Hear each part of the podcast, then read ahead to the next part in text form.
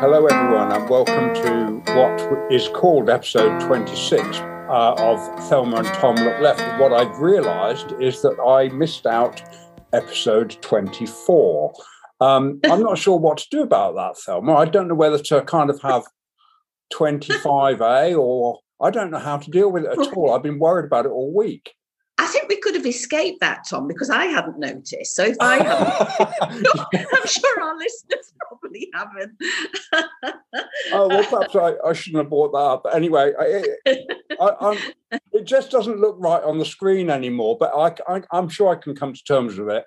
Um, okay, so yeah, great to be here again, and we're going to have a little chat before our guests arrive.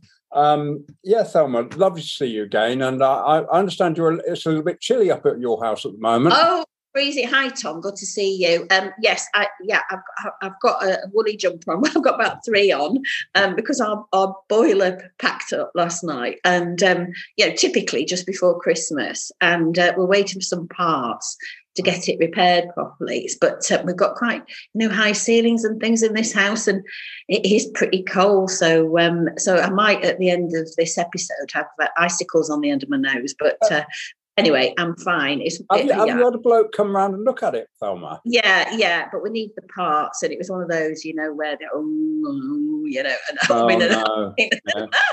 Who put this in? I'm, I'm, really bad as well because um, I make I make Rob, my husband, feel really inadequate because my dad was a plumber, oh. and I'm being really unhelpful, saying things like, "Oh, my dad would have had this sorted," you know, which is which is really sexist of me as well, really, because I mean, I should be able to sort it as well as well. Exactly, that's exactly but my I'm thoughts. Just, um, I'm just making him feel inadequate, saying, "Oh, Dad would have repaired this fine." I, I well, I hope you get it sorted. I mean, sometimes that that needing parts thing can be a nightmare, especially well, if you've got some kind of rare boiler, you know. Yeah, it's quite an old boiler, um, really. So we we do need to replace the boiler, but it's it's been a good, you know, it's been worked perfectly well. Yeah. Um, and uh, yeah, so it, it is a bit chilly at the moment, but we're we're fine. We're fine. And that you know, I think about all the people who haven't got what we've got and uh, have absolutely no shelter at all at the moment, um, which is um, which which makes me think this is nothing and put up with yeah, it. So that's a, that's a healthy up, way to put up and shut up. yeah. Yeah, good. I, I mean, I, I, yeah, I, uh, we do take heat for granted, don't we? I remember when I probably the same for you, Thelma. When we were kids, we lived in flipping cold houses, didn't we? I used to oh, yeah. dread going to bed; it was so cold. And uh, yeah, uh, I can remember being at my grandma's and warming up pennies. The ice was on the windows and warming up pennies and putting them against the glass in the windows to to melt the ice so you could see through the windows. It was so cold. Um, yeah, when we were children, not everybody had central heating. Um, and uh, yeah, it used to be uh, loads of blankets on the bed and uh, uh a glass of water would be frozen in the morning. no, and getting up to go to school was absolutely oh, torturous. Oh, we sounded like real old fogies now, anyway, Thelma, it's 2021. It's December, and uh, it's two years ago to almost two years ago this week, isn't it? That um, the 2019 election. I don't know if you want to share your thoughts about that yeah. a little bit.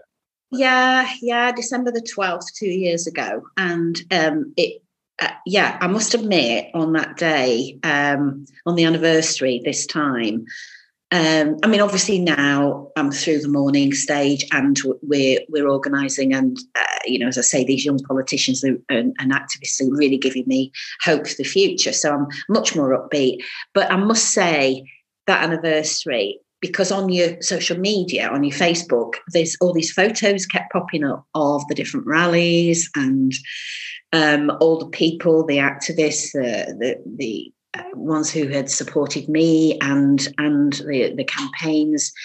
Um, and worked so hard. Some wonderful people, great socialists, um, and the packed rallies we had, where we had a lot of the front bench, um, shadow front bench, come and support us in Colne Valley, and um, all of that came back to me, and that well, the message was hope. You know, we had even the posters with it all. You know, and um, and um, I, I, I, do feel a sadness. I know you can't hang on, and I know a lot of the people who are now running Labour and you know would say, um, you know, move on, you're lost, you know, that kind of thing. But actually, the country lost, in my opinion. That's what makes me sad. Um, mm-hmm. it, you know, it, it, was democratic socialism that lost. Um, so, so the twelfth, it, it did not as bad as the first anniversary, but um, the, the, that anniversary will always always um, uh, affect me uh, quite deeply um, for for what could have been. Um, and I know you shouldn't dwell on it, but I think for that day, I, I did feel it. Um, I, I, did feel it quite quite badly. Um, but we move on, and and uh, and we do hold on to those policies that were in the manifestos and uh, and have a belief in in the future generations of of politicians and activists that that we can change things. Uh, sadly, I don't believe within the Labour Party uh, currently we can, um, but there was that chance, and it's just uh, so sad that it, it, it didn't materialise. But uh, I still have hope for the future. Tom, still have hope. Yeah, indeed, and I mean the, that that was a momentous four years we had there, and um, my hopes. I I hung in there really right through the whole thing, just for a lot of the time thinking we were going to do it, you know. And yeah. um, it was really only towards the end of it that I thought they've got us, they've stitched us up here, and um, it was terribly sad. Uh, I mean, obviously not in the same way as for you, but it was. It was gutting because we knew then we, we, it was going to be a big struggle. yeah, it, it, was sad for me, but actually, I was more sad for some of the young activists who hadn't the experience I got. I knew a few weeks before the election that what was happening and, and what um, what the outcome was going to be. I, I knew, um, um, and but for some of the less experienced young activists who absolutely had worked so hard that that night of the you know the count i they were just so heartbroken some of them and i found myself consoling these youngsters um, uh, because I, I had psyched up for it. I, I knew it was still hard um, when when the result was announced. It was still hard, um, but it, it, what I felt for were these youngsters that had that had so much belief that we were going to win and we were going to deliver um, those transformational policies and they were heartbroken some of them literally crying you know? Um, and it, i was comforting them which was um, uh, which was uh, yeah but uh, but as i say the, I mean, lots of positives to take away from there, in that we we now know our strength in a way that there are there are an awful lot of us, and we've yeah. got a massive conviction and a massive comradeship, really. And um, yeah. uh, I feel increasingly positive as we go along, and it becomes more and more clear that the alternative is absolute not making it. You know. Yeah. That's um, right. We, we we do need to come together, and and and you know the strength in, in unity and all that um, is is so important. Um, and I, I think we mustn't lose those policies because we we lost, but we weren't wrong. Sorry to sound really stubborn, but we, we weren't wrong um, yeah. in those principles and in in in, in those policies, and and even more when you see the state of, of our country and our society at the moment you know that, that most of those policies were um, absolutely crucial for now, for the here and now, um, and even more radical policies are needed. Needed, I think. Um, but um, but no, we mustn't we mustn't lose that as as, as socialists, and we we must try uh, and come together. And, and one of the positives as well, I think the left learnt a lot from that experience, and I I think um, many on the left have, have, toughened up a bit, really, yeah.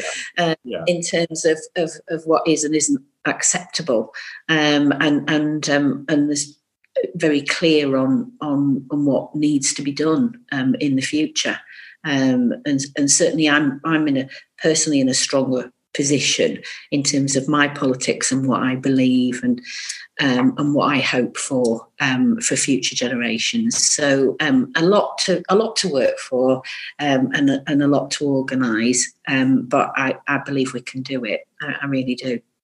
Yeah, I second all that, Thelma, and I'm I'm uh, as committed as I've ever been to to getting this to happen. And um, yeah, so let's hope. Uh, well, it's not. It's not about hope, really. It's I'm. I'm just. I know we've got to do it. We have got to do it. Yeah, yeah. Because sometimes it's very easy to to kind of think, oh, you know, I'll just you know let other people sort this like that.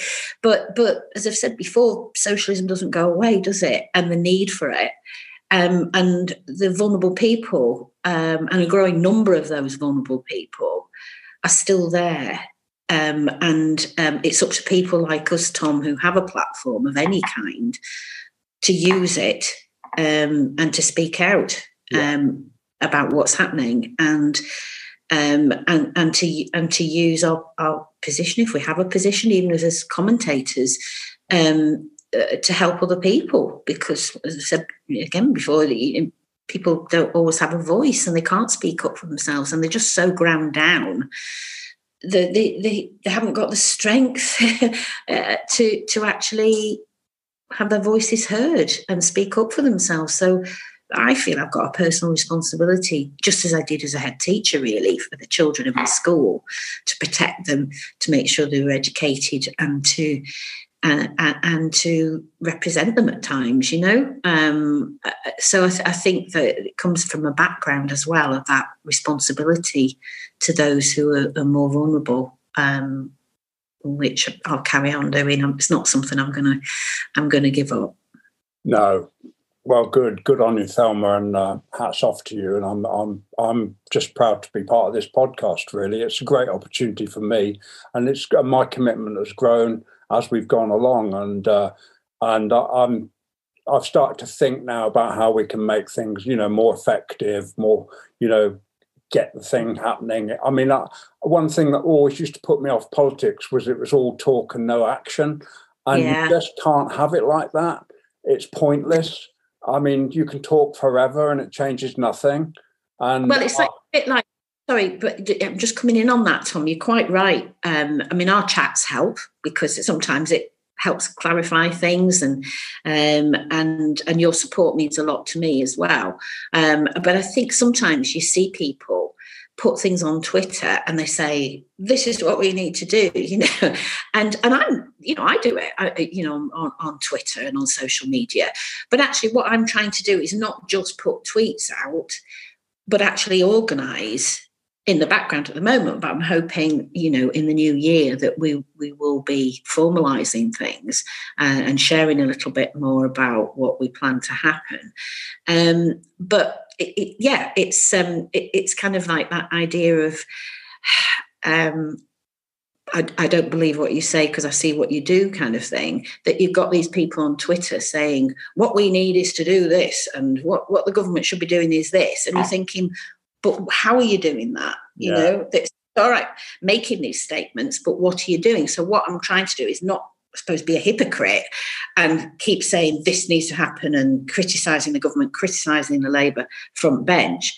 But actually, I am trying to use my, I suppose, organizational skills, strategic skills from my previous career to to bring people together and and to actually do something. And I think that's that's the thing because what a lot on the left are saying what are we doing? You know yeah, no, totally. I mean it's never been more apparent that this is now has got to the point where we have to do something. We cannot yeah, we Twitter. cannot spend years and years talking about this. And no. if, if that's what it is well, uh, you know, I'm, I'll have to find some other way. I mean, you do see people going, well, I've enough of the talking, we need direct action. And you see people saying, oh, it's time for the revolution, da da da da. I think there's still stuff we can do uh, and we can actually, you know, do in, an, in a positive, peaceful yeah. way. Peaceful way. I mean, yeah, in a peaceful way, um, you know, to say, you know this is not this is not what we um, what we believe this is not what is right for the majority of the public Um, and I think there are ways, peaceful, you know, uh, of, of, peacefully peaceful protest. Um, I mean, the trouble is with this government that they're going to take uh, with human rights attack on the human rights legislation is uh, uh, you know really um, scary um, it's what you know clive lewis was talking about in the chamber this yeah. this week and speaking out against the threat um, to to our rights um, and peaceful protest as well you know and the and the uh, freedom to um, to meet and to uh, and to protest. I mean, just a basic human right, really, um, yeah. peaceful. Um, uh, so I think that's you know something to watch. Um, but um, yeah, I, I, I think uh, people are beginning to say enough. But you know, some keyboard warriors do are a bit irritating to me. you, you, know, you just think, you know, uh, well, you know, all right then. You you show. You you yeah, yeah. lead the way then. I, I, sometimes am quite tempted to just say yeah can you tell me what we're supposed to be doing here? Because yeah i, I want to say yeah, well some uh, come on then farmer what you well actually I, I, you knew the number of meetings i understand it though Thelma when you're what's going on you know when you're out there in the wilderness and you haven't got some kind of leverage or something it's yeah. it is so frustrating that you just kind of end up thinking, well, I I've got to just do something, and I don't know what it is. And yeah, um, I understand people on Twitter and some great people on Twitter, and, and they put some super stuff out um, that's shared, and, and I think there's lots of positives about that. But the ones that I'm fed up with it. And you think, well, what are you doing then? yeah, yeah, no, I totally. It, it is. It's got to the point now where we have to come together, and and if we're not prepared to make those compromises or whatever we need to do to come together, well, then we've got to come up with some positive alternatives that are actually going to do something, not just stand on the sidelines and and yeah, it will take people it will take time, and um, I'd love to think I'd see it in my lifetime, but maybe not. Um, but at least we can start, and it's the building blocks of something much bigger. Um, and you have to start somewhere. Um, so that's that's what I'm hoping is going to happen over the next year or two. That those building blocks will be put in place, and um, and we'll bring more people on board with that. Um, that that's the plan anyway, and uh, hopefully share more um, next next year. Now, indeed, looking forward to it, and let's give it a, give it our best shot. Okay, Thelma, that's brilliant. So that's part one done, and we've got uh, good guests coming along today. So uh, hang around.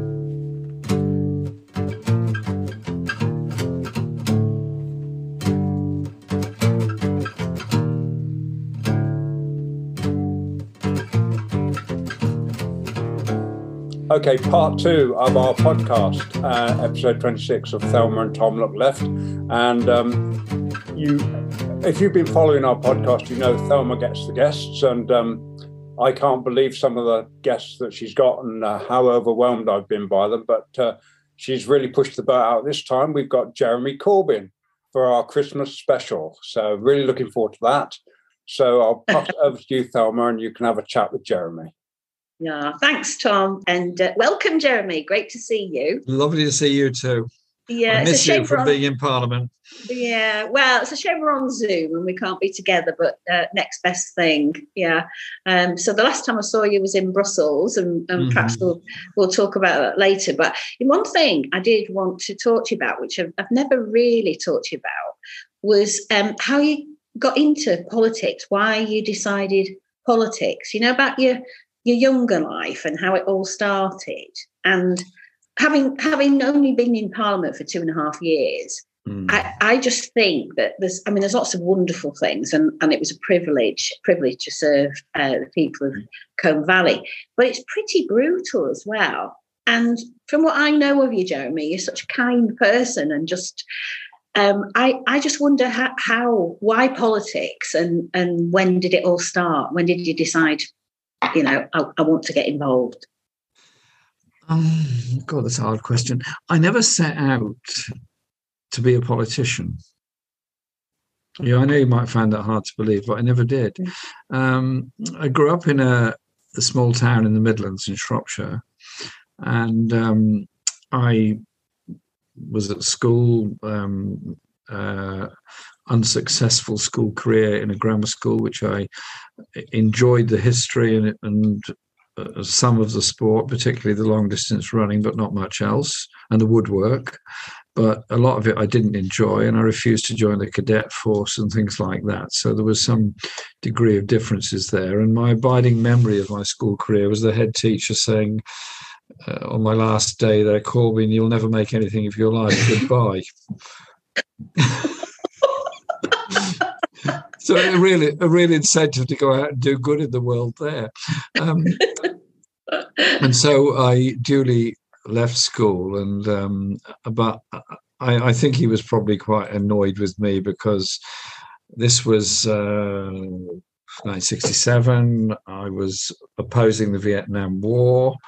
I was refusing to join the cadet force. I was um, speaking out on quite a lot of things, and I I put a lot of energy into my speeches in the debating society, and um, then I went to Jamaica as a VSO, which was a big call by VSO, and uh, I think looking back on it, it's not a great idea to send people so young to um, work in a country that they've never been to before. But anyway, I was sent there. My job was partly teaching and partly youth work.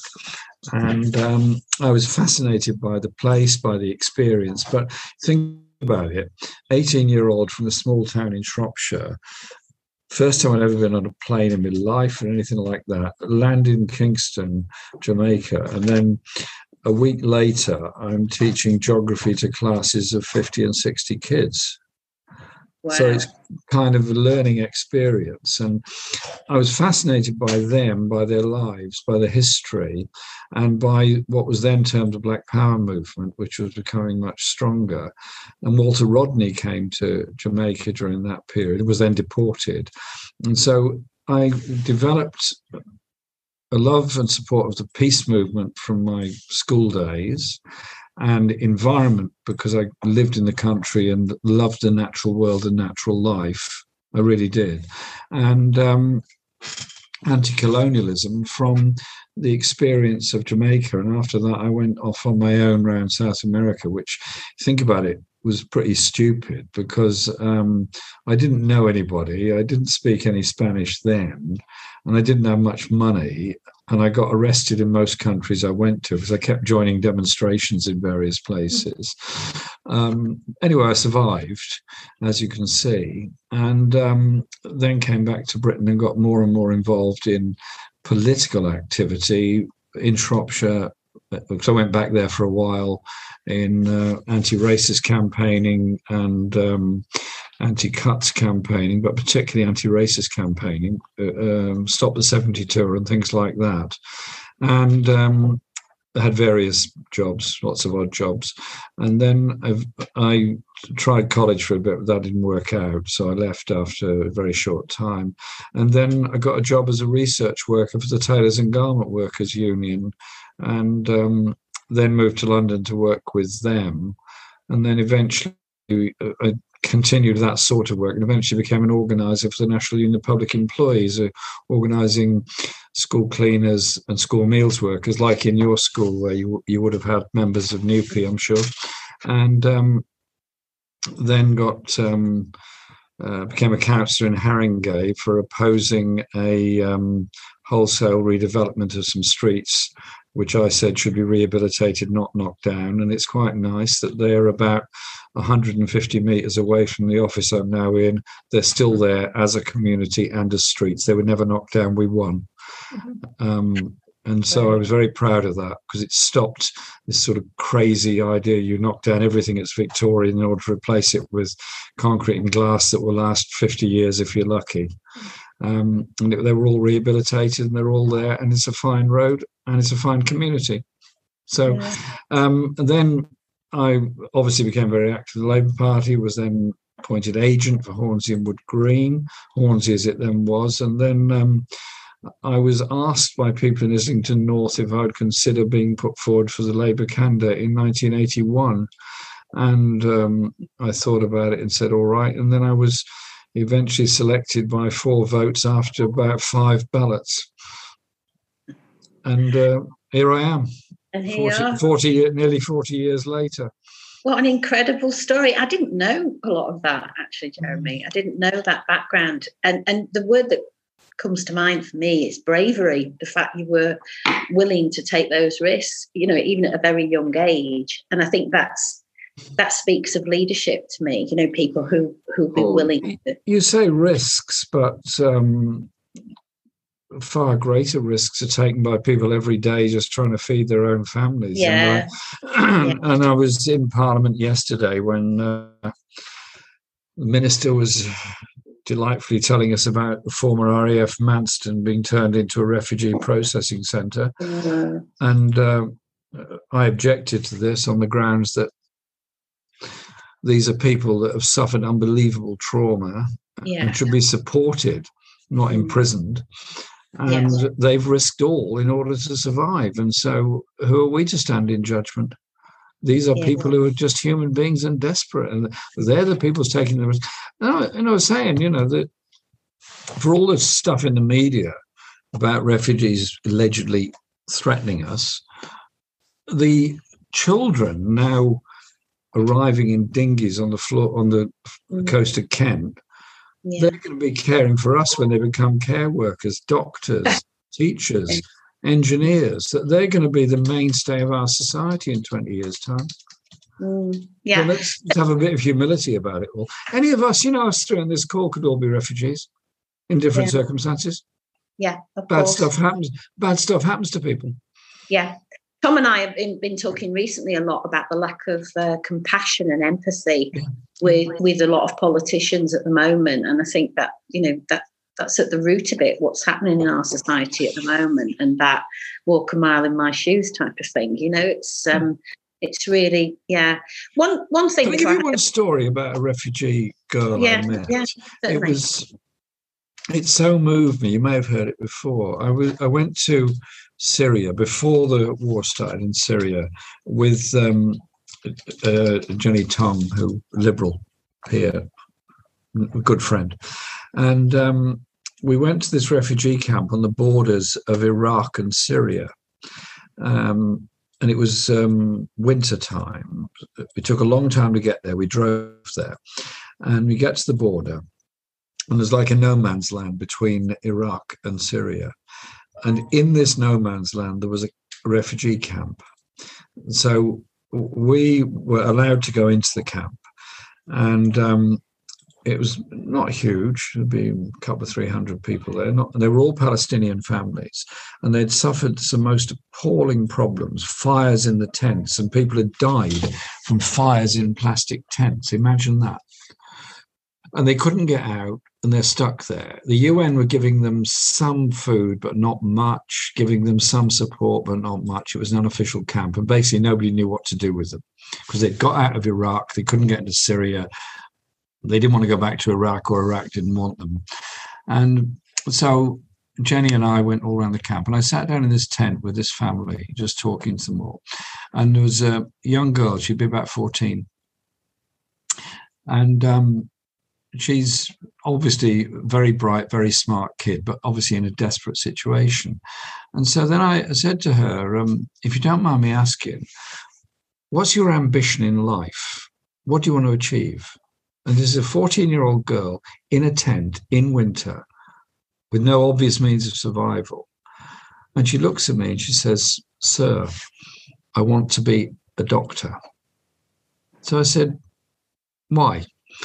She said, To look after people that are less well off than I am. She could be she could be treating you and me next. yeah. Eventually, we actually there was a, a success in it. We did persuade the then Syrian government to admit them into a camp, and some of them appeared to have some sort of family connection to Canada, so they may have got there.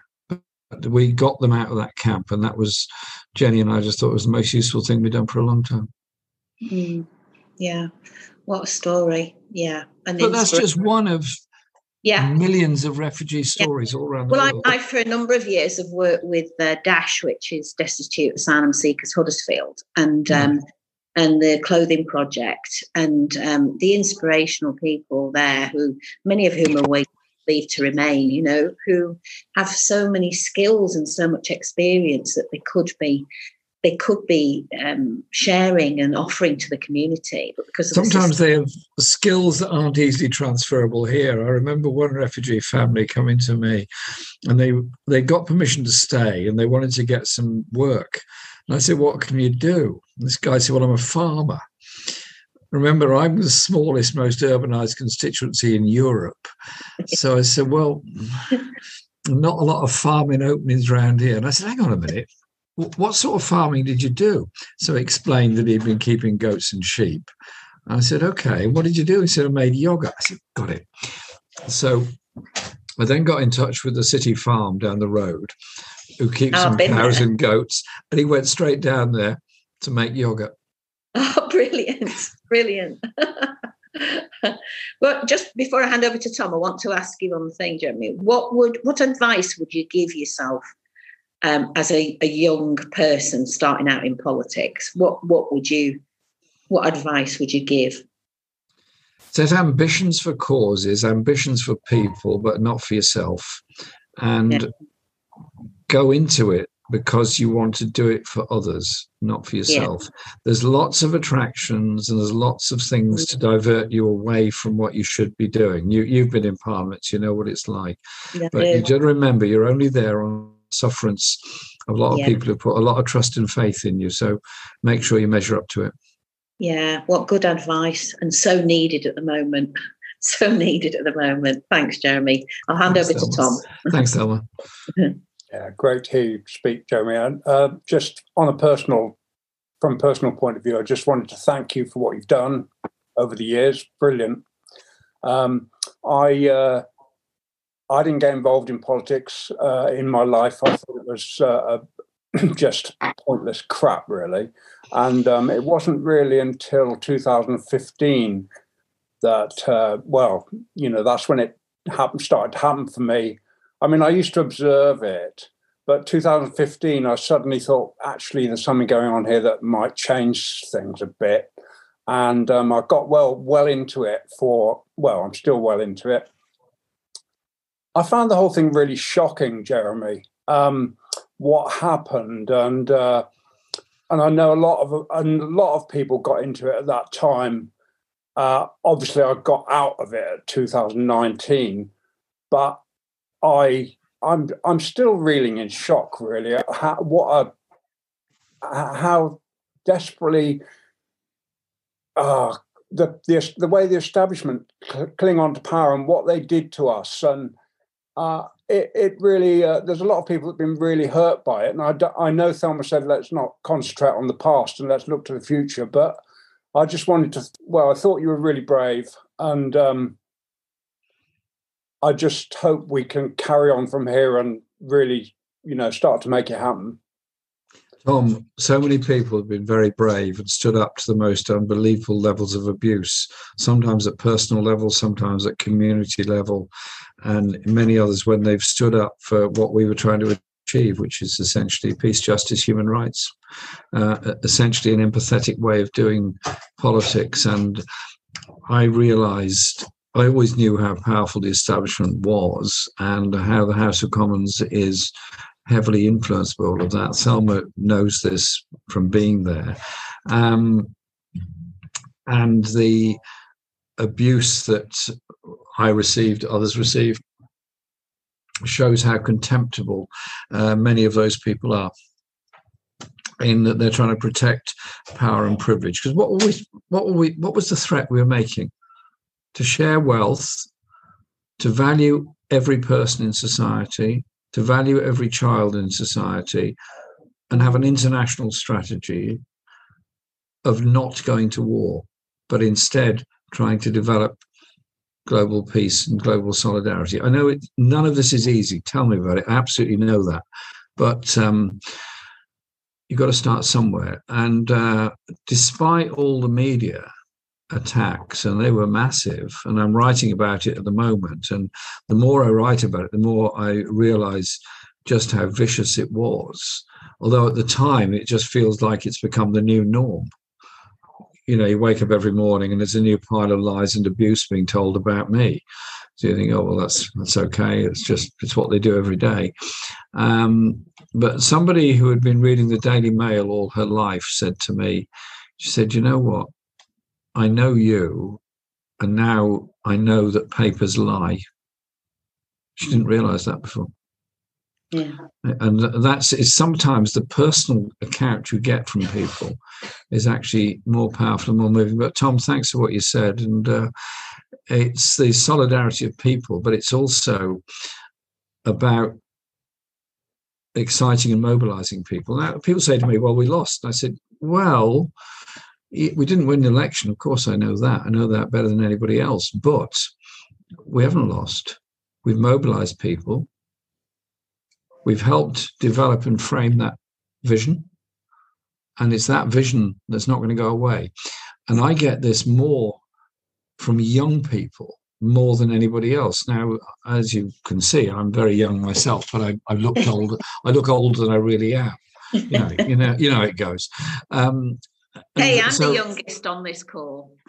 oh.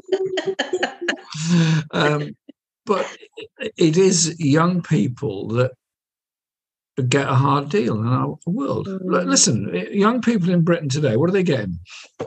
Massive debt. They've been to university forced into private rented accommodation at massive expense and great deal of insecurity and often poor quality. They're not going to get the pensions that we get. Maybe they're not great, but they're certainly going to get worse worse pensions, and they've got the constant threat of having to pay for health and pay for education and pay for so much else uh, in life. And what they're seeing is a diminution of the role of, I prefer to call it the community than the state in public life. It's like rolling back everything that was ever achieved in the past. And so, but they are, I'm pleased to say, more determined. And I think those that got involved in the environmental movement in its widest sense, in the economic sense as well as the sustainability sense, um, are very motivated. So I, I, think there's a lot to be very optimistic about. And I am very optimistic. And I, I, I was at um, Goldsmiths College on uh, on Monday morning. They had a they've been on strike for three weeks. They've gone back now because the apparently negotiations going on, but they'll come out again if they're not successful. It's about defending jobs um, of the teachers. But it was absolutely huge meeting of teachers and students together. Now remember, the students have all paid nine thousand pounds a year each to be there. They've had no lectures. The staff are obviously had no salary for three weeks. Why? Because of the job, threat of jobs, but because they believe in education for all. And I think it was a very powerful message. And I, I was honoured to meet these students and teachers on Monday at their at their college. It's great that you were supporting them, Jeremy, and it meant an awful lot to them as well. And what, what you were just saying there about um, young people and the challenges they face, which, you know, our generation uh, took for granted a lot of those things yeah. that you mentioned, you know, like secure housing and there weren't tuition fees. Um, and I think that, you know, with young people, that recent polling shows that the policies that were in the manifestos in 17 and 19 are, are very popular. Um, yeah. you, know, you know, like four day week, and the, of course there's the broadband communism and all that. Uh, those policies, like seventy odd percent of people polled, really like the policies, not just yeah. young people. That's across yeah. the board. Um, and they're still, and then they need it even more now. That's that's the yeah. frustrating well, Hasn't COVID proved the value of society and community? And despite the best efforts of Boris Johnson and all the competence around him, um, it's uh, people that have got involved in mutual aid groups, that have got involved in community centres and food co-ops and so on. They're the ones that have bound communities together. They're the glue of the community. Yeah. It's not yeah. not this Tory yeah. government handing contracts out to Serco. Mm. Yeah. So we, Tom and I were talking. Um, Jeff, Jeremy, I've heard you talk um, you, you've got a much a broader vision than I have, and it's good to hear you talking like you you you you, you look at the left worldwide and uh, and and also you're on a different time scale to me in that you you play a long game and uh, obviously lots of political experience that I don't have. Um, for for me, it's like uh, you know I'm thinking I was saying to Thelma before you arrived, actually, we need to get something to happen, you know. Da, da, da, da, Whereas I, am guessing you're thinking, well, it is happening. And I'm thinking, well, oh my God, look at the Labour Party, you know. Or um, I, I, I can't help it. I, it, I feel like we, something has to, someone has to stand up, or we have to stand up and say, look, we're all still here. There's there's millions of us actually. I mean, you um, yeah, yeah. Labour Party got over 10 million votes in 2019, right, yeah. despite all that crap that was thrown. And that was more than we got in 2010, 2005. Yeah, there's and 2015 huge, general election as well. Yeah, I mean, there's a huge amount of people that that yeah. want a, a I don't, I don't know what you want to call it, a compassionate society. Mm. I, I just you can use the S word if you like, Tom. It's all right. uh, yeah, I mean, basically, yeah, a socialist society. Uh, what can we do? Is there something we can do rather than just kind of almost tread water? I mean, it just felt like we were really not we. I, I shouldn't even call myself in it. Really, I was an observer. That things were really happening, and and now we've kind of got to the point where oh well someone's we've got to wait for something to happen again now and you know uh, i'm i'm worried i am worried that the left will just be pushed to the side and uh, and, and our country will end up just like you know these two party states where both the parties are the same. I don't know what i think that's that's a fair point tom and i i kind of i understand where you're coming from what you're saying there that we've now got various pieces of legislation going through Parliament that are deeply dangerous and unpleasant. The Borders and Nationality Bill and the Police and Crime Bill. Um, borders and nationality because of its brutality towards the treatment of people and the threat to the citizenship of potentially several million people because they don't have they have apparently the right to a citizenship in another country and the Home Secretary would be empowered to take it away, uh, which is, in my view, very dangerous, and also the pushback on um, refugees and asylum seekers. And we also have the police and crime, which um, will control the right to protest, demonstrate, um, and so on think of where that leads to ultimately and it's it's a very bad place indeed. And so the far right have been active in our society. And essentially the politics of the conservative party and this has influenced the labour party as well we can't deny it has been driven by the sort of mentality of nigel farage and the right in british politics for about 10 years now the, uh, the, the constant sort of carping about a notion of Britishness, which is not something you or I would recognise, and the way in which that they have um, mobilised a fundamentally racist force within our society. The far right have grown. There's no question about that. They've grown more in the Netherlands and Germany, Austria, Poland, Hungary, Slovakia, and Czech Republic more than here, but they have grown here as well. And I worry that young people, in the sense of desperation, might say, well, actually, hang on, what we need is a bit more control and so on and so on to give us security. It's a very powerful but very dangerous message. Security comes from the strength of a community, not from the power of the state. Um, and so we need to be stronger and probably much more active. But then look at it another way.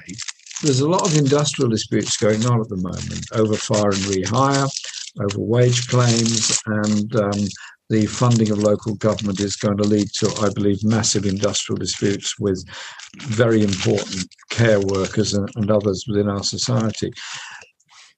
And the unions are actually winning a lot of these disputes on fire and rehire, winning Clark's shoes, winning to some extent in British Gas and other places.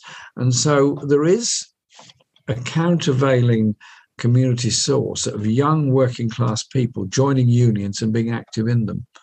It's not total, it's not as strong as I'd like it to be, but it is there. So it is up to us to be involved in all of these uh, these issues and these campaigns. Now, as to what happens in the Labour Party, obviously my view is the Labour Party ought to be presenting an alternative which is based in socialist ideas and socialist principles, which is what I was trying to present. But also, uh, as a movement, it has to be democratic and accountable. Now, um, many people are very critical of some things I did or didn't do as leader.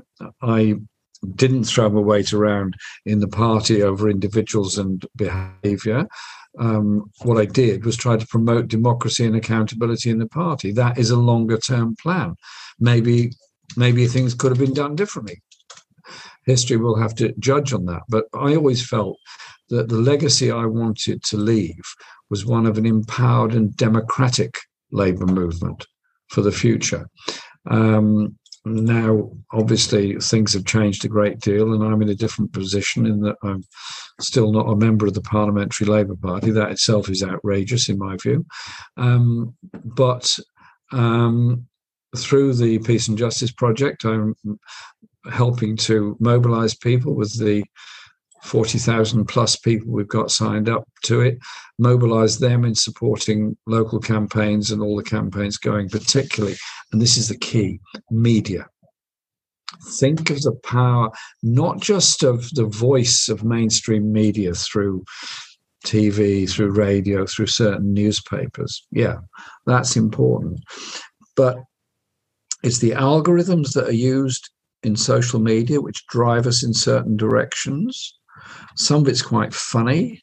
You know, you, I occasionally look at stuff on um, on YouTube of um, historic railways. So I'm interested in railway history, and suddenly I thought, why am I getting all these puff things for railway history shows and railway history films? You realise I'm being followed by a computer, which is deciding how my mind is working. Now that's very powerful, and that's been used by Trump. And I believe it was used by the Tories in the last two general elections. And it's very, very powerful and very, very dangerous because we have this illusion of the universality and the freedom of the internet and social media. But the reality is, our thoughts are being directed and controlled. And so um, we're looking to do a lot more on the question of accountability, control, and freedom of the media. Because if we don't, then generation after generation is going to be brought up teaching to hate themselves or hate other people. And it's very dangerous and very powerful. It's really weird. Here we are, 21st century. We've never had such technology available to us. We've never had the ability to pick up a mobile phone, pick up, pick up this, and access almost any information anywhere in the world what do we do? Follow the Daily Mail. Yeah.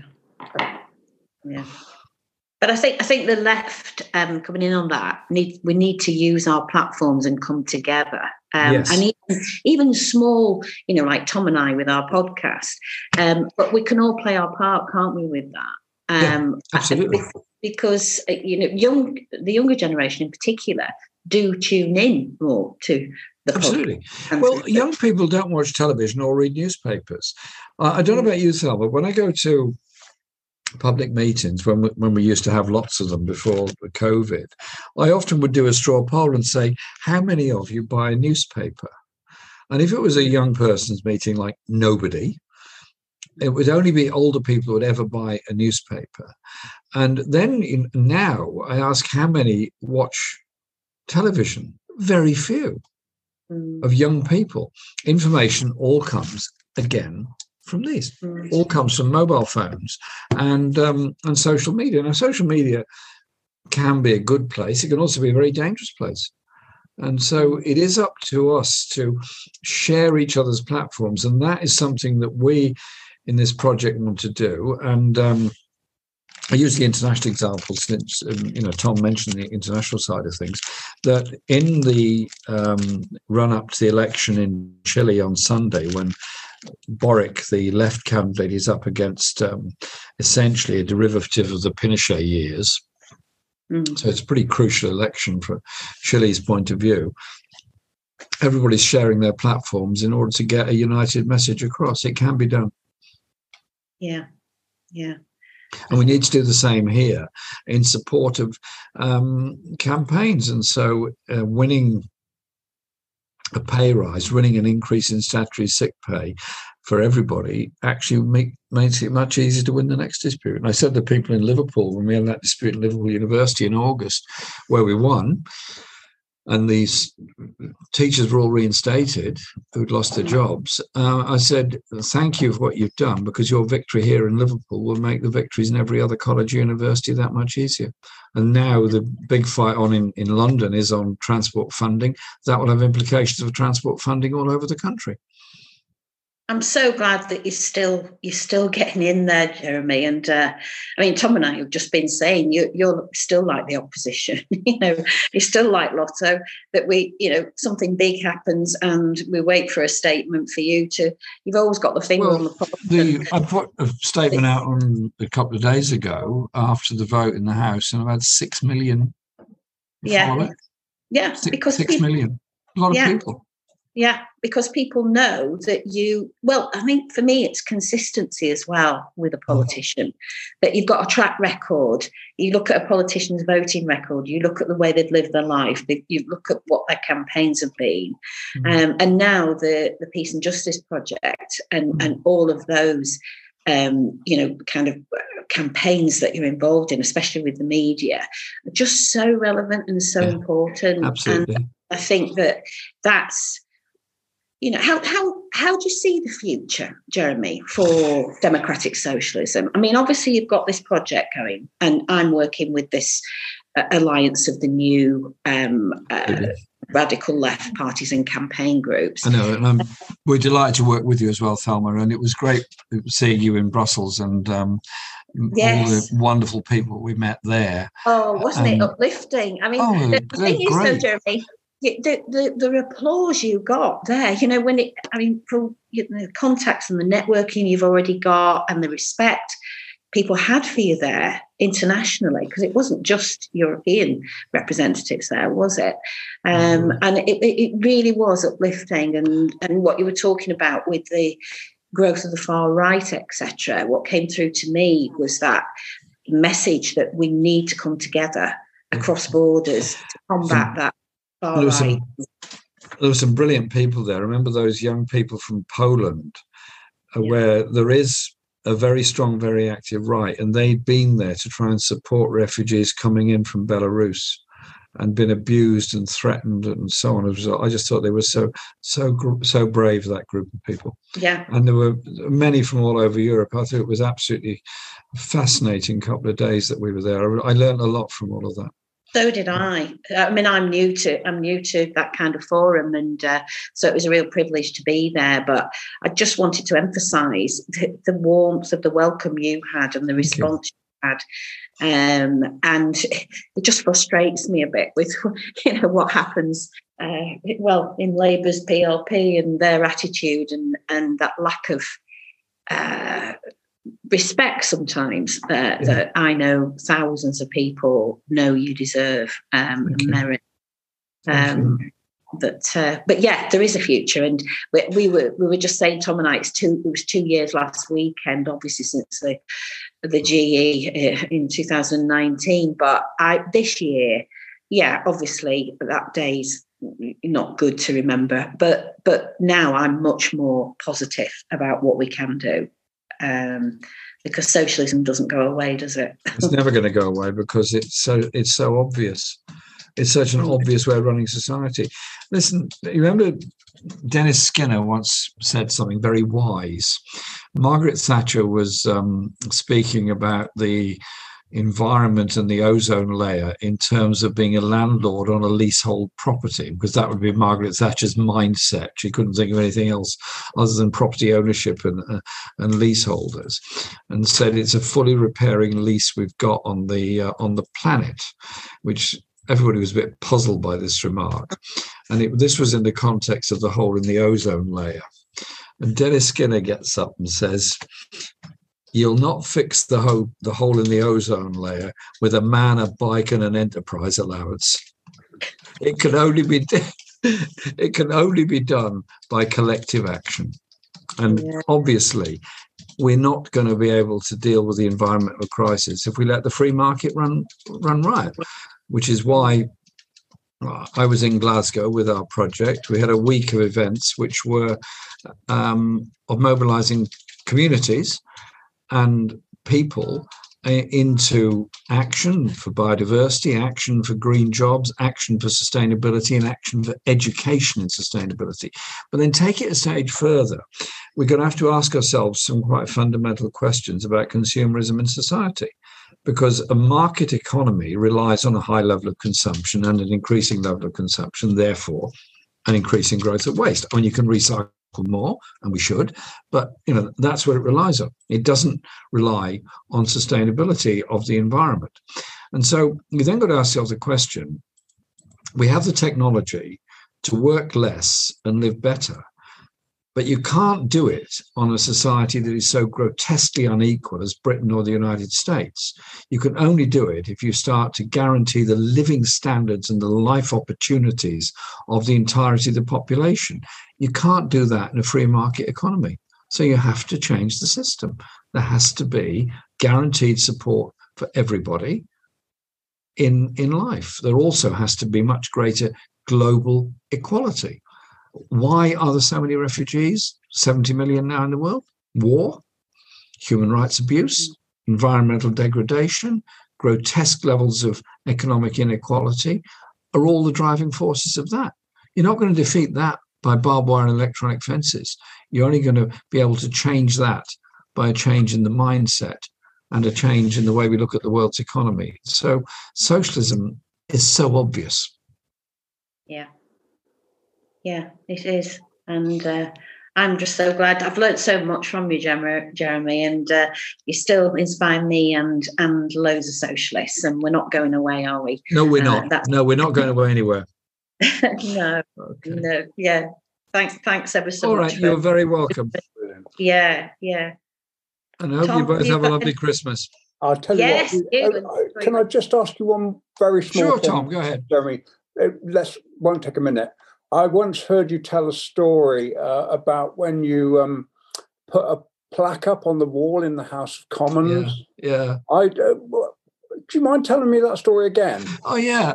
Oh, well, as you know, Tony Benn and I were great friends, and um, uh, he wanted to remember Emily Wilding Davidson as one of the suffragettes who was um, very much of the left, because they weren't all of the left by any means. I mean, Sylvia Pankhurst was, but you wouldn't really say her mother or her sister were. Um, Emily was very much uh, of the, I suppose you'd call it the radical end of the suffragettes. Anyway, um, she hid herself in the in a broom cupboard in Parliament in 1910 so that she could re- record herself on the census as being a woman in the House of Commons. So she hid in this broom cupboard and um, uh, then recorded herself on the census. And it was seen as a, a, bit of a blow against the establishment. It was quite a clever thing to do. Um, anyway, so Tony said he wanted to put this plaque up in her memory, and, and I said, "Well, ne- uh, you don't ask because they'll never give permission." You know, you imagine you can, you know this, Thelma. You can imagine there's loads of committees that say, "Can't do any of that." So Tony said, "Well, why don't we go and put it up one night?" I said, "Yeah, sure, okay." So Tony went off somewhere and got a plaque made, and then we agreed that we'd put it up one night. Now, Parliament finished that night about sort of 10, 10.30. So Tony said, let's do it tonight. Okay, said, all right. So we go over to his car um, and we get this toolbox out, which has got electric drill in it and various tools and so on. And he's got a bag with the plaque and so on. And the building is pretty well deserted by this time. Everybody's kind of gone home, but there's still policemen around. So as we're walking through um, through Star Chamber Court to go over to the chapel in Westminster Hall, this policeman appears from nowhere. And I thought, oh God, you know. So I think, oh God, this is this isn't going to end well. So he said, Are you okay, gents? I said, We're absolutely fine, thanks. He said, Oh, okay. Said, Are you going home? I said, No, no, we're staying for a bit. He said, Oh, yeah. I said, We go to the chapel. He said, A lovely place to go at this time of night. So he said, um, Can I carry your bag for you? Meaning this toolbox that I was carrying. I said, No, no, it's fine, thanks. It's not heavy. I'll carry it. So Tony sort of grunted something at him. So Tony then said, uh, "But could you do us a favour and get the keys for the chapel and open them, open it for us?" So this police officer then goes off to where the keys are kept and brings the key back and opens the door for the chapel and lets us in and turns on all the lights. And he said, I hope you um, I hope it goes well for you down there because it's down the steps. You've been there, and um, and then he says, be sure to lock the door when you leave. So I said, okay, thank you very much, officer. It's very, very kind of you, but there's no need to wait. So he, he then disappears. So Tony and I go down into chapel, into the broom cupboard, get his electric drill out, all the rest of it, drill the holes, put the plaque up, and all the rest of it. It's fine. I wish we'd had mobile phones in those days. We were taking pictures of it straight away. So we, we, put it, we put it up there. And then Tony, bless him, gets up the next day in Parliament on a point of order and announces the plaque has been put up. Big fuss. You know, who are you to start defacing the building and so on? But the interesting thing was, it's in this broom cupboard where the cleaning equipment is kept, and it was polished every day by the cleaners. And oh. now it's, this is like a sort of a, it's now a marketing thing for the House of Commons. There's big information sheets outside showing how it was put up and why it was put up, and who Emily Wilding Davison was. Yeah, part of history. Amazing! That's what an amazing story! Oh, wonderful, wonderful. Well, well, we've taken up so much of your time. Lovely and, uh, guys. Uh, Have a it's been brilliant. Have a lovely Christmas and New Year, won't you? And you. I'm just going to leave you um, with the words of, of Tony Benn.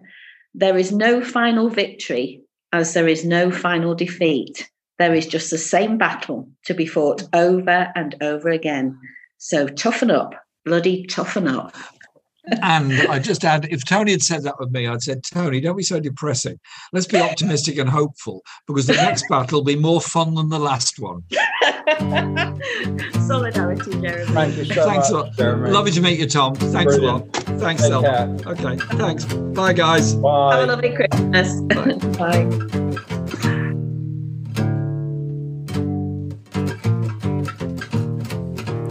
there we are. That's our Christmas special. And uh, thank you very much for listening. Hope you enjoyed it. It was uh, really nice to do. And uh, yeah, I really enjoyed doing these podcasts and uh, hope you all enjoy listening to them. So um, if you can, if you want to, please share. Uh, please subscribe. Um, it means a lot subscribing because it pushes us up the ratings a bit, I think. Um, and also, if you want to leave a review, that would be great too. And uh, yeah, we'll be back in the new year with more great guests and more uh, spot on left wing politics. Okay, thank you.